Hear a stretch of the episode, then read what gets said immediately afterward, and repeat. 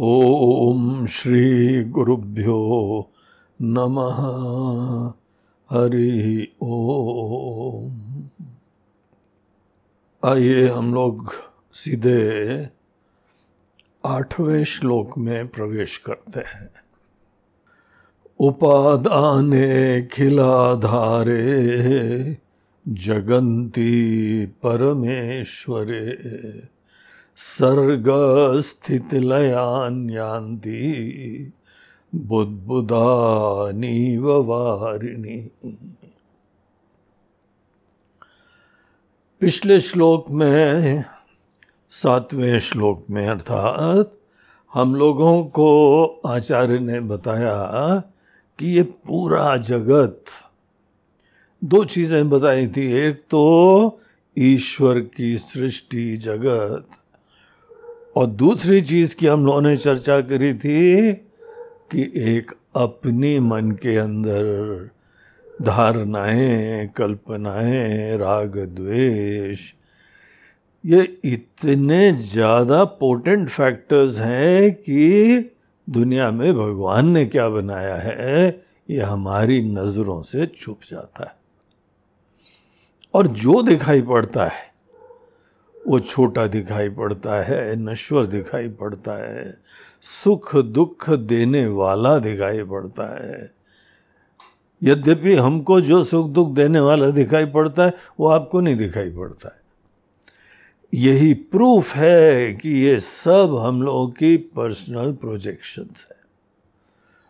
ये सब अध्यारोप है।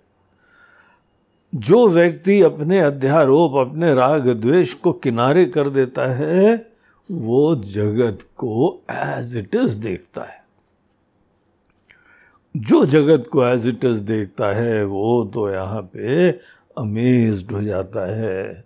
इसकी ब्यूटी इसकी कनेक्टिविटी सब चीज़ें देख के ये जीवन का बड़ा अद्भुत अनुभव होता है। लोग कवि बन जाते हैं। ऐसी रचना करते हैं। देखिए, अनेकों लोग ने लिखा हुआ है, कविताएँ, साहित्य लिखे हुए हैं, पेंटिंग बनाई हुई है। ऐसा सुंदर दृश्य है कि उनकी इच्छा हुई कि इसको कैप्चर कर लो। फोटोग्राफर्स नेचर फोटोग्राफर्स हो जाएँ एनिमल फोटोग्राफर्स हो जाएँ बर्ड फोटोग्राफर्स हो जाएँ स्पेस के स्टार्स वगैरह के फोटोग्राफर्स हो जाएँ। या अनेकों ह्यूमन फोटोग्राफिंग कर लें। फ्लावर्स हों बटरफ्लाइज हों, ये सब स्पेशलाइज फील्ड्स हैं फोटोग्राफी के। लोग ऐसे जो हैं, स्तब्ध हो जाते हैं, मोहित हो जाते हैं, सतत उसी में रमना चाहते हैं। ईश्वर सृष्टि बहुत सुंदर होती है। इसीलिए हमको अपनी धारणाओं को, अपने फियर्स अपनी कंडीशनिंग्स अपने कॉम्प्लेक्सेस इनके चश्मे उतार के जगत को एज इट इज़ देखना ज़रूर चाहिए। ये लाइफ का एक बड़ा अद्भुत ब्लेसिंग रहेगी जो व्यक्ति एज इट इज़ दुनिया को देखे। इस संदर्भ में हम आपको ये बताएँगे, देखिए, जब हम लोग बाहर पहाड़ों में या कहीं दूर इलाके में सी बीच पे हो जाए, जंगल में हो जाए, जब पहली बार जाते हैं ना तो पहली बार जाना और सेकेंड टाइम जाने में बहुत बड़ा भेद हो जाता है। आप सोचिए क्या हो जाता है। पहली बार जाते हैं तो क्योंकि फ़र्स्ट टाइम देखा, इसीलिए कोई धारणा ही नहीं होती है। हा? कोई कल्पना ही नहीं होती है। कोई पसंदगी, नापसंदगी के पैरामीटर्स नहीं होते हैं। इसीलिए पहली बार का दर्शन बहुत ही सुंदर होता है मेमोरेबल होता है। और एक बार हमने वहाँ पे भिन्न भिन्न चीज़ें देखी, उसके बाद हमारे अंदर कुछ चीज़ें बहुत पसंद आ गई, कुछ नहीं पसंद आई। तो वो एक बार कंडीशनिंग बन जाती है। फिर उसके बाद दोबारा सेकेंड टाइम जाएँ। अब आप उस कंडीशनिंग के चश्मे से दुनिया को देखते फिर बोलते हैं, अरे, ये बात तो वो तो नहीं है जो पिछली बार हमने देखी थी। और इसीलिए हमको वो ही दृश्य देख के उतना आनंद नहीं आता है। तो इसका रहस्य देखिए, अब समझ में आ रहा होगा। कि हमारी कंडीशनिंग जो हैं, वो कितनी ऑब्स्ट्रक्टिव होती है। कितनी बाधक होती है। और यथार्थ से हमको उसके दर्शन से वंचित कर देती है। ये जो पूरा जगत हमको दिखाई पड़ रहा है, इस जगत के बारे में ये एट्थ श्लोक कुछ हमको और इनपुट्स देता है। ऐसी दृष्टि यहाँ पे देता है कि जगत में आप परमात्मा को देखने लगेंगे। इतना बढ़िया श्लोक है ये। क्या देखिए, श्लोक के अंदर एक एक वर्ड की तरफ़ ध्यान दीजिए। उपादाने, अखिलाधारे जगंती परमेश्वरे। जो भी जगत में चीज़ें हैं इन सब का कोई ना कोई एक बेसिक रॉ मटेरियल होता है। अब पहले के समय वहाँ हम लोग के जो ये क्लासिफिकेशन के बेसिक एलिमेंट्स के अंडरस्टैंडिंग के, इनकी सब चीज़ों के समझ एक भिन्न पैरामीटर से थी। इस दृष्टिकोण से कि यहाँ पे दुनिया के पाँच बेसिक एलिमेंट्स होते हैं। ये पाँच बेसिक एलिमेंट्स बनाए गए थे हमारे ही परसेप्शन की फैकल्टीज के आधार पर जो आँख से देख सकते हैं उनको सबको रूप कहा गया। जो कान से देख सकते हैं उनको शब्द कहा गया। जो अपनी नाक से सूंघ सकते हैं उनको हाँ, गंध आदि कहा गया। कुछ टेस्ट कर सकते हैं, कुछ फील कर सकते हैं। तो ये बड़ा इंटरेस्टिंग एक जो है क्लासिफिकेशन का सिस्टम है। तो डिपेंडिंग ऑन आर फैकल्टीज उनके कोरस्पॉन्डिंग ऑब्जेक्ट्स को उन्होंने एक एलिमेंट कहा। और ये एलिमेंट के ही अंदर एक प्रोग्र एक प्रोसेस होता है। पहले वो जो है सटल फॉर्म में होते हैं, फिर धीमे धीमे परसेप्टेबल लेवल के ऊपर प्रस्तुत हो जाते हैं। अब जब परसेप्टेबल लेवल के ऊपर आ गए तो हमारे अनुभव का विषय बनते हैं।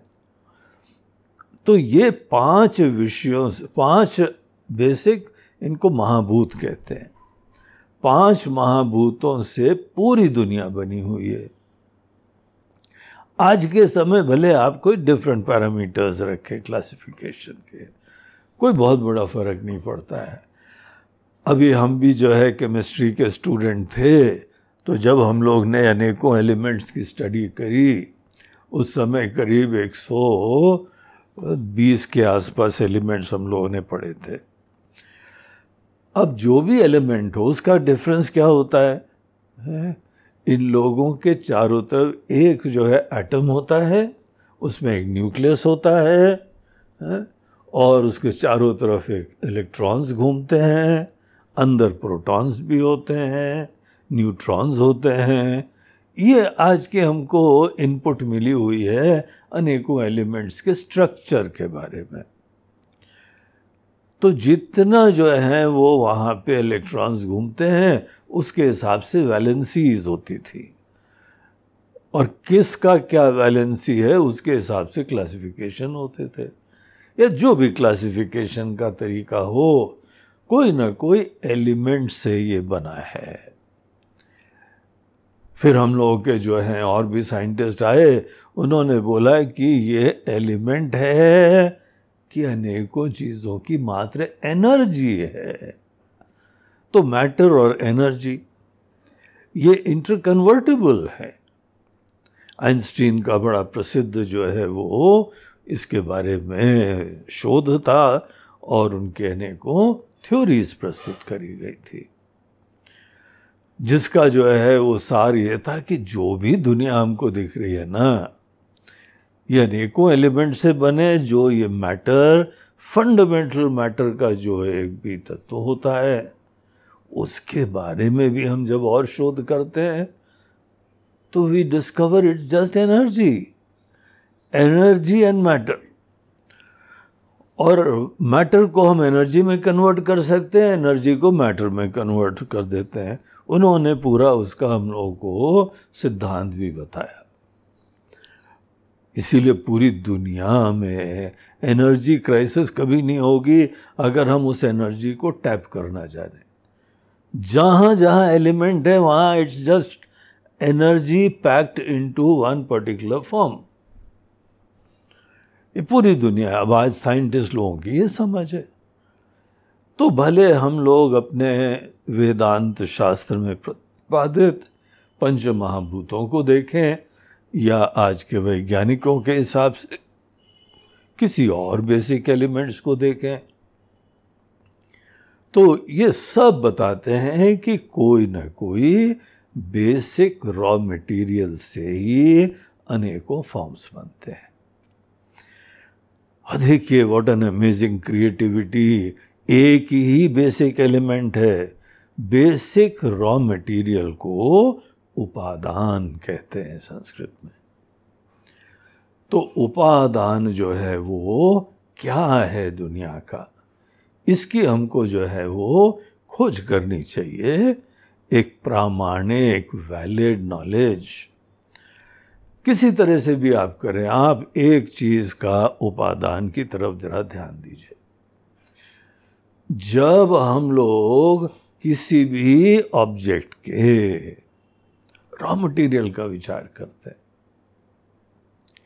तो पता लगता है कि ये जैसे हमारा शरीर हो गया, सामने एक फूल हो गया, फल हो गया एक फल ने फूल देखा तो basically it is just pure energy presented in a particular colourful form energy जो है मैटर में कन्वर्ट हुई और मैटर एक फूल में कन्वर्ट हो गया। और इतनी अद्भुत सी चीज़ बनी जिसका यहाँ एक यूनिक कंट्रीब्यूशन है। पूरी सृष्टि को चलाने के लिए उसका रोल है। तो ये यहाँ पे क्या है बेसिक एलिमेंट चलिए क्या है ये हम लोग और आगे देखेंगे, लेकिन इसी संदर्भ में ये विचार करिए। एक रॉ मटेरियल अनेकों अद्भुत फॉर्म्स में हर फॉर्म अब जैसे पेड़ हो गया, कितनी अमेजिंग क्रिएशन है। पेड़ की वजह से एनवायरनमेंट चल रहा है, पेड़ की वजह से कंजर्वेशन होता है सॉइल का, पेड़ की वजह से पानी को रोका जाता है, पेड़ की वजह से जो है ऑक्सीजन और कार्बन डाइऑक्साइड का रिसाइकलिंग होता रहता है, इससे हमको फल भी मिलता है। तो वो ही energy and matter presented as a tree and that also so much variety in that कोई एक औषधि दे रहा है, कोई दूसरी औषधि दे रहा है, कोई खाना दे रहा है, कोई विटामिन दे रहा है, कोई मिनरल्स दे रहा है। हम्म? ये जो डिपार्टमेंट है ना, एक raw material presenting in different forms अब ये काम क्या केवल वो एनर्जी करती है क्या? इतना इंटेलिजेंट कार्य है ये तो हम लोग एक यहाँ पे कॉमन सेंस की बात है। एक इंटेलिजेंस का एग्जिस्टेंस होना ही चाहिए। And that also before the creation तो ये एक बड़ी सुप्रीम इंटेलिजेंस जो कि अनेकों रॉ मटेरियल को हैंडल करके it is presenting all these things into this amazing creation तो वही हम हम लोगों के ईश्वर कहलाए जाते हैं। ईश्वर ही अनेकों रॉ मटेरियल को, अनेकों पदार्थों को, महाभूतों को, वो धारण करते हैं और उसको अनेकों फॉर्म्स में अपने ही इंटेलिजेंस से क्रिएट कर देते हैं। तो ये यहाँ पे एक ही ईश्वर सब रूपों में आते हैं।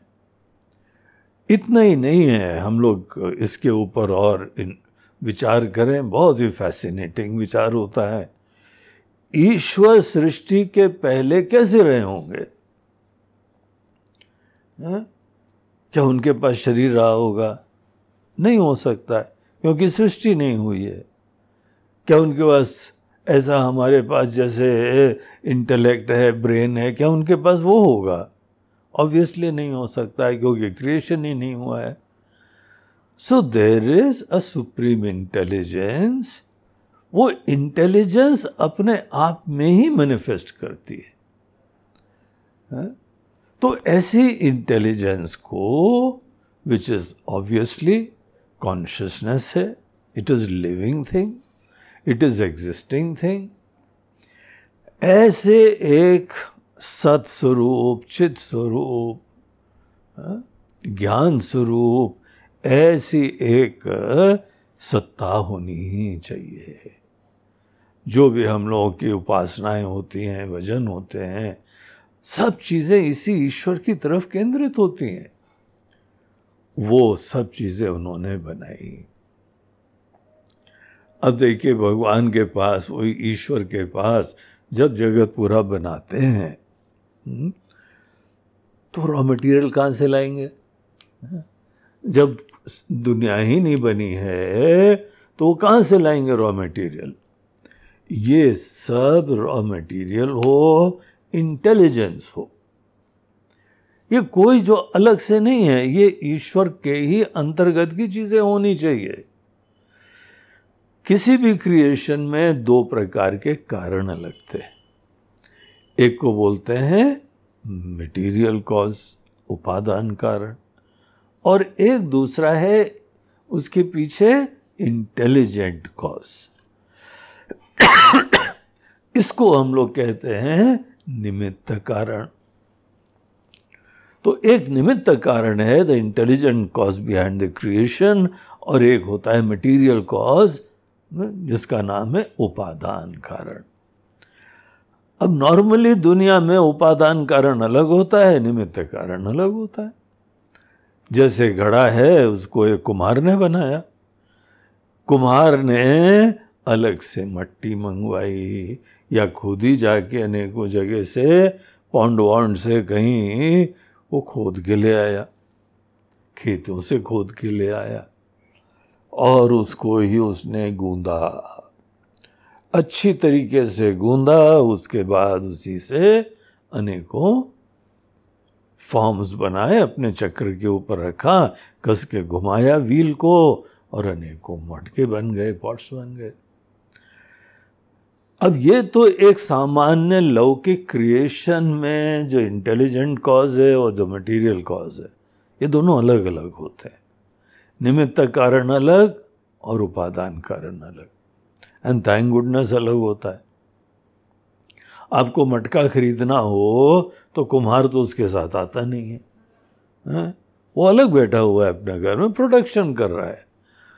और ये भिन्न भिन्न प्रकार की चीज़ें ये सब लोगों के पास पहुँच जाती हैं। This is the normal scene जगत के बारे में लेकिन अब थोड़ा सा विचार करिए। जब फ़र्स्ट क्रिएशन बना, जब ईश्वर थे और उन्होंने बनाया क्रिएशन तो उनके पास अलग से रॉ मटेरियल तो था ही नहीं। क्योंकि सृष्टि नहीं है। सृष्टि नहीं है तो किसी प्रकार का कोई रॉ मटेरियल नहीं है। देखिए, बड़ी इंटरेस्टिंग बात है। तो ये जो भी रॉ मटेरियल है, ये भी ईश्वर का ही एक पार्ट होना चाहिए।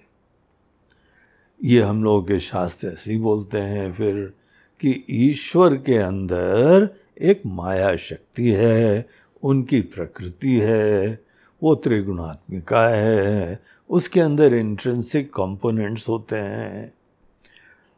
तो वो माया शक्ति ईश्वर इन्वोक कर लेते हैं, अपने अंदर से। और उसी को हम लोग कहते हैं फिर फाइनली सब्सिक्वेंटली ये material cause of the creation बनता है। इसीलिए जहाँ जहाँ हम लोग कोई जगत में सृष्टि देखते हैं, सोचिए क्या मतलब हो गया इसका। Everything is created from the maya shakti of Ishvara which is really not different from him कहीं पर भी शक्ति को अलग थोड़ी रख सकता है doesn't have any independent reality अब किसी पहलवान से हम लड़े लड़ना हो तो बोलता है, नहीं नहीं, अभी नहीं लड़ सकते, हम अपनी शक्ति जो है ना पहलवानी की, वो घर में रख के आए हैं। अब शक्ति क्या पहलवान से अलग रहती है क्या? जैसे पहलवान से शक्ति अलग नहीं रहती, वैसे ईश्वर से अलग कोई माया प्रकृति शक्ति अलग रहती नहीं है। जहाँ जहाँ प्रकृति है, माया है, माया कोई नाम माया देते हैं because it is so changing जो जो उसके इफेक्ट्स होते हैं दे ऑलवेज चेंजिंग इसलिए इस चेंजिंग एस्पेक्ट को संकेत करने के लिए एफिमेरालिटी दिखाने के लिए उसको माया नाम दिया गया है। या माँ सा माया, जो वस्तुतः नहीं होती अलग, लेकिन दिख रही है इस माया शक्ति से। तो ये कॉनोटेशन माया शब्द में है। और प्रकृति भी उसी को कहते हैं। क्योंकि जो बहुत ही अमेजिंग क्रिएशन बनता है। प्रकृष्ट कृति इज़ प्रकृति। वो अपने आप में जो भी चीज़ है, देखिए पेड़ हैं, पहाड़ हैं, सब अनेकों प्रकार के पत्थर हैं ये सब अपने आप में इनर्ट हैं। इनका कोई इंडिपेंडेंट एग्जिस्टेंस नहीं है। ये जो भी चीज़ें हैं सब ईश्वर से बनी हुई। ईश्वर की प्रकृति है ये ये उन्हीं की शक्ति है। इसीलिए जहाँ जहाँ पे कोई भी आपको दुनिया दिखाई पड़े, ये सब इनर्ट चीज़ें पहली चीज़ ये समझनी चाहिए कि सब ईश्वर से बना हुआ है। ईश्वर की ही माया शक्ति से बना हुआ है। और फिर उसके बाद नेक्स्ट स्टेप में आप ये देखिए जहाँ जहाँ प्रकृति है वहाँ वहाँ वो इंटेलिजेंस इनहेरेंट इन एवरीथिंग वही विराजमान है। अब आप चारों तरफ़ भगवान को देख सकते हैं, फूल को देखिए what an intelligent creation amazing उसके अपने इंटेलिजेंस होता है एक। तो वो इंटेलिजेंस भी उसी फूल में विराजमान है। एक वहाँ पे रॉ मटेरियल है मटेरियल कॉज भी है, और उसी के अंतर्गत एक इंटेलिजेंस भी, है, सदैव विद्यमान होता है। Anything look at an atomic particle atom को देखिए मॉलिक्यूल को देखिए। What an amazing intelligent creation क्या बढ़िया तरीके से घूमता रहता है। वहाँ फिट किसने करा इसको? हम्म? अब एटम इलेक्ट्रॉन प्रोटॉन फुदकते हुए अपने आप आके सब इकट्ठा हो गए। ऐसे थोड़ी हो सकता है। बच्चों की बातें ये सोचना भी। There is obviously an intelligence उसने ही सब चीज़ें व्यवस्था करी है। इससे क्या पता लगा कि पूरे जगत का एक रॉ मटेरियल है। ऊपर से डाइवर्सिटी कितनी दिखाई पड़े, लेकिन गहराई में पूरी दुनिया का, हमारा और आपका सबका एक रॉ मटेरियल है। जिसको हम लोग नाम माया दे दें, प्रकृति दे दें। और वो माया शक्ति ईश्वर की शक्ति है। It doesn't have an independent existence अलग खड़ी ही नहीं हो सकती है। पहलवान का एग्ज़ाम्पल याद करिए। हम अपनी शक्ति को वहाँ घर में छोड़ के आ गए। ऐसा तो होएगा नहीं। वहीं जहाँ पहलवान है, वहीं पहलवान की शक्ति दिखाई पड़ेगी। तो जहाँ प्रकृति है, जहाँ माया है, उसका क्रिएशन है, उसी जगह परमात्मा विराजमान है। और परमात्मा से हमारा इम्प्लीकेशन होता है, जो उसको लाइफ देता है, जो उसको एग्जिस्टेंस देता है, जो उसको एक पर्टिकुलर यूनिक फॉर्म में प्रेजेंट करने का पूरा जो है दिशा देता है। उसको ही हम ईश्वर कहते हैं। अब देखिए, ईश्वर को चारों तरफ़ देखना इसका मीनिंग क्या है, ये भी हमको इस डिस्कशन से स्पष्ट होने लगता है। अब इस प्रकार से जब ईश्वर को देखते हैं तो आपको ईश्वर कहानी दिखाई पड़ेंगे। हर सेल में दिखाई पड़ेंगे, हर फूल में दिखाई पड़ेंगे, हर इंसान में दिखाई पड़ेंगे, हर पक्षी में दिखाई पड़ेंगे, स्टार्स में दिखाई पड़ेंगे, नदी में दिखाई पड़ेंगे पहाड़ अपने आप में एक एंटिटी है पहाड़ों में तो देखिए इतना रेफरेंस रहते हैं, है? उसके प्रति, पहाड़ों के भी प्रति, उसको देखते हैं it has its own identity हर चीज़ बड़ी यूनिक होती है वो एक बेसिक एलिमेंट्स को दिखाई पड़ रहा है तो उसके पीछे एक एलिमेंट है और वो ही माया है और वो माया उस क्रिएटर से अल्टीमेटली अलग नहीं है। जहाँ जहाँ क्रिएशन है, वहाँ वहाँ पीछे वही क्रिएटर भी निहित है। अब देखिए श्लोक को इस डिस्कशन के बाद उपादाने। जो इस पूरी दुनिया का रॉ मटेरियल है वो कौन है? जो अखिलाधारे जो पूरी दुनिया का आधारभूत तत्व है अखिल आधारे। जगंती परमेश्वरे ये जगत हम्म, इसका जो उपादान इसका फंडामेंटल तत्व परमेश्वर है। परमेश्वर ही जगत का रॉ मटेरियल है। इंटेलिजेंट कॉज भी वो है और वो उपादान भी मटेरियल कॉज भी वही है। इसीलिए कई बार आप ये शब्द सुनेंगे, आगे चल के या कहीं पढ़े हों, किताबों में भी पढ़ सकते हैं कि ईश्वर अभिन्न, निमित्त उपादान कारण है। वेरी इंटरेस्टिंग स्टेटमेंट अभिन्न निमित्त उपादान कारण। तो वो ही इंटेलिजेंट कॉज है वो ही मटीरियल कॉज है। Material cause and the intelligent cause अभिन्न है। हम्म, ये दोनों एक ही हैं। एक ही तत्व की ही अभिव्यक्ति होती है। उन्हीं के अंदर से out of his own creativity and vision ये basic raw material starts donning various forms and what an amazing creation एक ही मसाला है, एक ही मट्टी है, उसी से कुल्लड़ बनाने हैं, मटके बनाने हैं, अनेकों सुराई बनानी है या मूर्तियाँ बनानी हैं, है? और जो बनता है, कितना अद्भुत है। कभी लोग पागल हो जाते हैं देखते देखते, निहारते हुए, गुणगान गाते हुए। साइंटिस्ट लोग आश्चर्यचकित होते हैं। The interconnectivity of different manifestations एक दूसरे को कॉम्प्लीमेंट करते हैं, सहायक होते हैं। इस तरीके से पूरा क्रिएशन जो भी फाइनल मैनिफेस्ट हुआ है behind all this is one Parameshvara जो कि अखिल आधार है, वो परमेश्वर तो परमेश्वर जैसे एक सागर के पानी की तरह से है, और उन्हीं से ही लहरें प्रकट हो जाती हैं।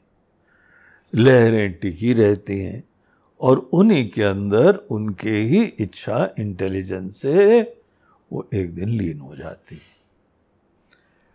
तो हाँ देखिए सेकंड लाइन में एग्ज़ाम्पल क्या देते हैं?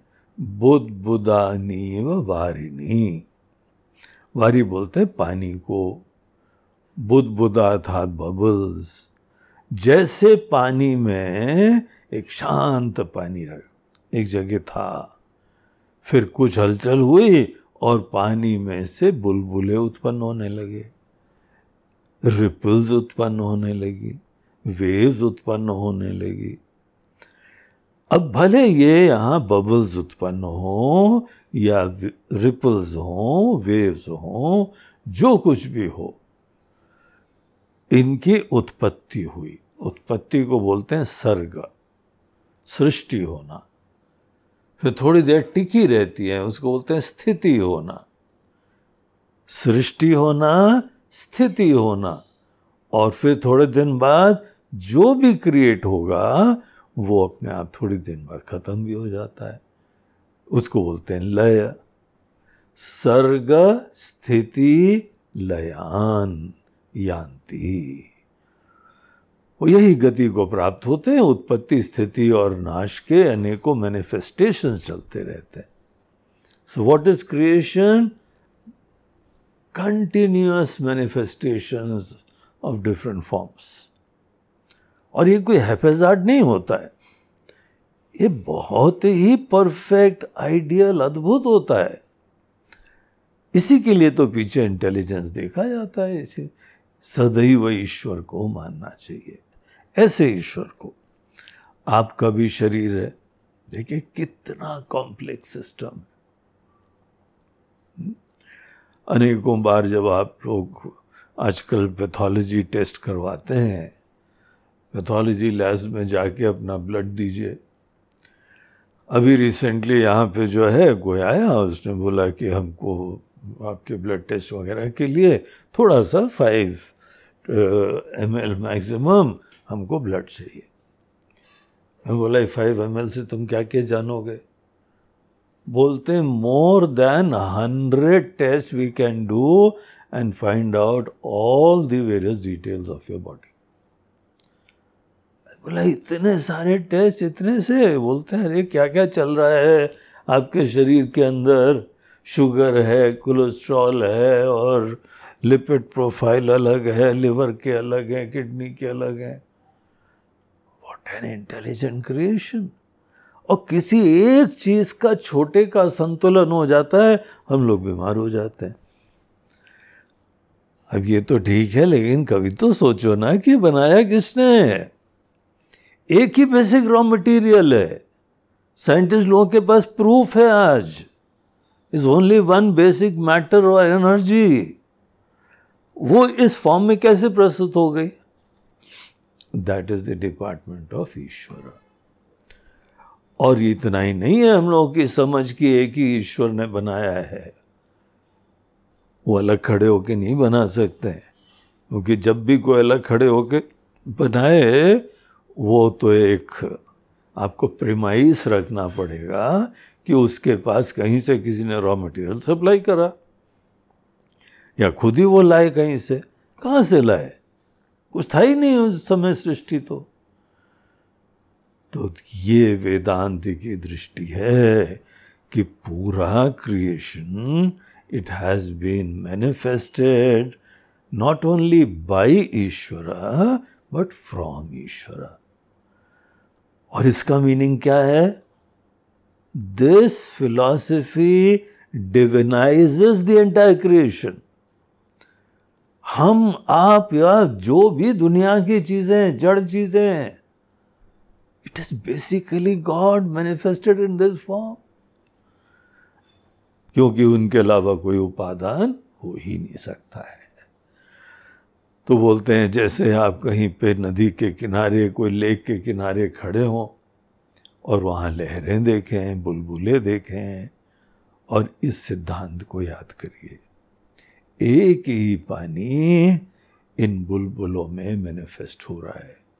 एक ही पानी इन लहरों की तरह मैनिफेस्ट हो रहा है। अब पानी तो अपने आप में एक जड़ चीज़ें हैं। ना रिप्लेस पानी विद गॉड हिमसेल्फ इसको हम लोग ब्रह्म बोलते हैं, ईश्वर बोलते हैं।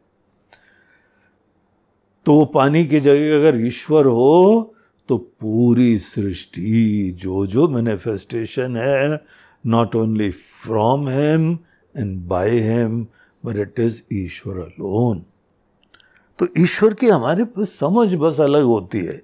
शुरुआत में मंदिरों में हम लोग जब भगवान की मूर्ति रखते हैं तो उसका ऑब्जेक्टिव होता है कि कहीं ना कहीं हम ईश्वर का एग्जिस्टेंस मानना चालू करें।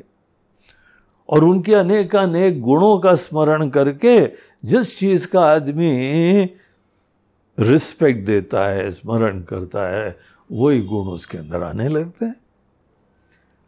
तो मंदिरों का, भगवान को एक फॉर्म में रखने का एक ऑब्जेक्टिव होता है। लेकिन it is not to be taken too seriously क्योंकि ईश्वर का सिद्धांत हमको वही शास्त्र बताते हैं that he is pervading in and through everything in the creation Ishavasya Upanishad है the first mantra of that Rigveda Upanishad it says जो कुछ जगत में है it is pervaded by god इसलिए जो जगत हमको दिखाई पड़ रहा है ना जगत एक क्षण, एक बार में कहा जाता है कि this world is changing ephemeral जब जगत को कोई चेंजिंग बोलता है तो आपको क्या समझ में आता है? कि that fellow is just pointing to the aspect of name and form manifestation का एक फॉर्म होता है, और उसी यूनिक फॉर्म को एक नाम दे देते हैं। तो ये नेम एंड फॉर्म नाम और रूप, अगर आप सृष्टि में केवल नेम और फॉर्म को, नाम और रूप की तरफ़ ध्यान मोड़े तो this is a changing world one moment is there ना the moment is not there हर चीज़ चेंज हो जाती देखिए, आपकी शक्ल सूरत चेंज हो गई, अकल चेंज हो गई, रिश्ते चेंज हो गए, घर चेंज हो गया, वातावरण चेंज हो गया, दुनिया चेंज हो गई। हर चीज़ the manifestations different names and forms is continuously changing तो इस चेंजिंग एस्पेक्ट को जब हम पॉइंट आउट करना चाहते हैं तो कहते हैं this entire world is changing लेकिन जब ये कहते हैं कि कण कण में सभी चीज़ परमात्मा है तो उसका क्या मतलब समझना चाहिए? उसका मतलब समझना चाहिए, जो भी ऐसा वाक्य कह रहा है, वो basically is pointing out not to the name and form but to the fundamental material cause and the intelligent cause अगर आप इंटेलिजेंट कॉज मटेरियल कॉज को देखें विच आर बेसिकली वन उस समय एवरीथिंग बिकम्स ईश्वर। आ तो ये डिपेंड करता है कि आप जगत को कैसे देखते हैं। इस पूरी चर्चा के बाद फिर से श्लोक को देखो। उपादाने, अखिलाधारे, जगंती, परमेश्वरे। इस सब का जो उपादान कारण है, वो जगत के आधार रूपी परमेश्वर ही है। वे ही जो है जगत की उत्पत्ति, स्थिति और लय वो ही करते रहते हैं। जैसे जल में से अनेकों बुलबुले आदि नाम रूपों की उत्पत्ति होती है। So this is how Vedanta the Vedic philosophy वो हमको सृष्टि के रहस्य बताती this the Vedic philosophy about creation theory of creation as per Vedanta so interesting और देखिए, इस प्रकार की अंडरस्टैंडिंग का परिणाम क्या होता है? परिणाम ये होता है that now you are on a platform where everything can be seen as that one divine entity आप भी दिव्य हैं, बाकी सब भी दिव्य हैं। अगर नॉन डुअल रियलिटी को हमें जानना हो so there is no other option except आपको एक ना एक दिन समझना पड़ेगा सब चीज़ों का उपादान मटेरियल और वो मटेरियल भी वही डिविनिटी होगी। तो हम हो, आप हो, दृष्टा हो, दृश्य हो, सब चीज़ें एक ही तत्व है। This is what the scriptures are pointing out और यही इस आठवें श्लोक का विषय है। बहुत बढ़िया है इसके ऊपर और सोचिए। फिर हम लोग नेक्स्ट श्लोक में फिर नेक्स्ट सेशन में प्रवेश करेंगे। ओम पूर्णमद पूर्णमिदम पूर्णात पूर्णमुदच्यते पूर्णस्य पूर्णमादाय। पूर्णमेवावशिष्यते। ॐ शान्ति शान्ति शान्ति। हरि ओम श्रीगुरुभ्यो नमः। हरिः ॐ नमः पार्वतीपते। हर हर महादेव। हरि ओम